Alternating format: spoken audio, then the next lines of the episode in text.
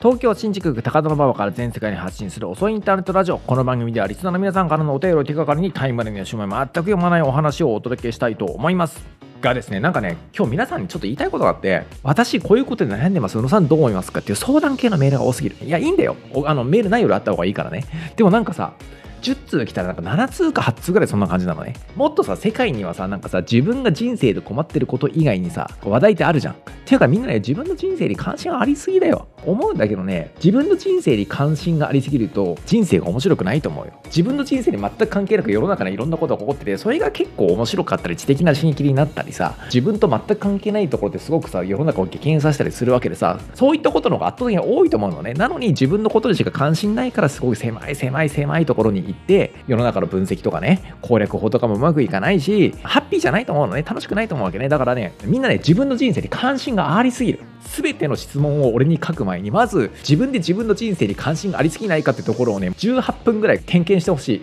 でそっから書き始めてほしいそもそも俺僕は私は自分の人生に関心がありすぎないかってところをちゃんとね見といてください。じゃあその上で今日もねメール読んできます。はい。こういう前置きしたら読まれる人がなんかちょっとかわいそうな気がするんだけど読みますねはいこれヤーツさん東京都26歳です宇野さんこんにちは仕事のミスについて相談させてください社会人4年目です。そろそろ一人でも自律的に仕事ができるようになりたいんですが実際はしょうもないうっかりミスばっかりしちゃいます。そのために落ち込みます。例えば資料の動きを見逃す。一つのミスをした時に同じようなミスをしないか確認しておらずミスを繰り返す。お客さんに渡した資料が古いままなど一応チェックリストをつけてみたり作業の段取りをメモしたりなどいろいろ対策はしてるんですけど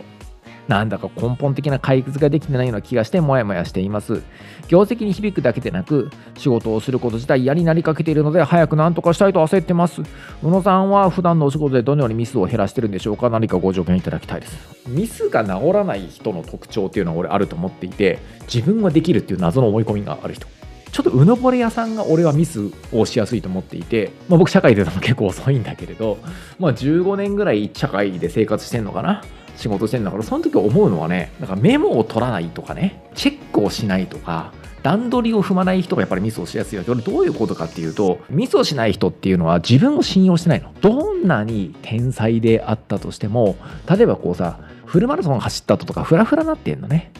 だからもう全然さあの注意力散漫になるじゃない。でそういうこと分かってるから二重三重段取りを踏んであるいは人に確認してもらうみたいなことをちゃんとルール化していてそしてミスを犯さないようにしてるのね。だから自分を信用してないわけ。でところがそういうことが分かってない人は自分はちゃんとしてるから覚えてるはずだとかね。この程度の内容を絶対聞き違えないはずだと思ってメモを取らなかったりとかちゃんとフローを作らないとか段取りを作らないとかチェックリストを作ってそれを実行しないとかそういう工夫をしないせいで意識のコントロールだけでどうにかしようとするの。気をつければ済むと思ってるんだよ。でもそれは人間理解が根本的に浅いのね。もうどんな大天才で、どんな大秀才、どんな優等生であったとしても、絶対に人間ってやっぱミスをするんだよ。で、忘れるし、勘違いするし、聞き間違えるんだよね。で、そのことを結構前提としないで、20、30、40に予防線を張っていないからミスをするわけ。周りのね、仕事できる人ちゃんと確認したらいいと思う。もうみんな20、30、40予防線張って、自分にリマインドしてるから。だからまずね、自分を信用しないところから始めてください。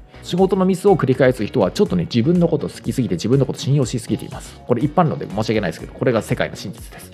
え、じゃあこれ3人姉妹さんですね。東京都25歳の方です。えー、毎朝、えーと、歯磨きをしながら宇野さんのラジオを聞いて1日のモチベーションを上げています。質問させてください。戦後現代史も充実した日本史、世界史の流れをつかめる入門書を探しています。宇野さんのおすすめはありますか？著作名など教えていただけると嬉しいです。なるほどね。小説や哲学の本を読むとき、映画や音楽を見るとき、人と話すときに知らないことが多く不便に感じています。よろしくお願いします。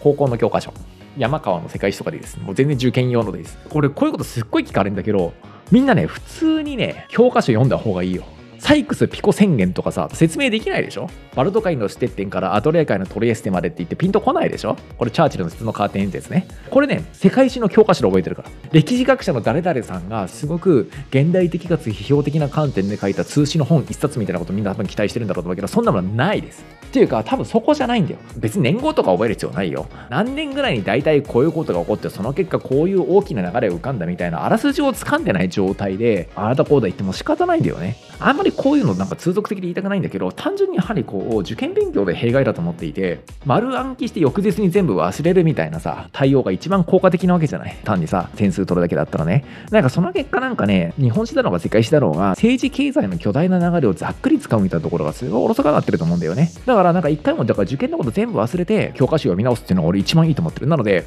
結論山川の世界史 B です世界史 B よろしく。はい、えー、ということでね、えー、この番組では皆さんからのお便りをお待ちしております。身の回りで起きたことから人生相談まで幅広く募集します。お便りは概要欄にあるフォームから送ってください。過去の配信は YouTube メンバーシップなどで視聴できます。詳しくは概要文をご覧ください。それではまた次回よろしくお願いします。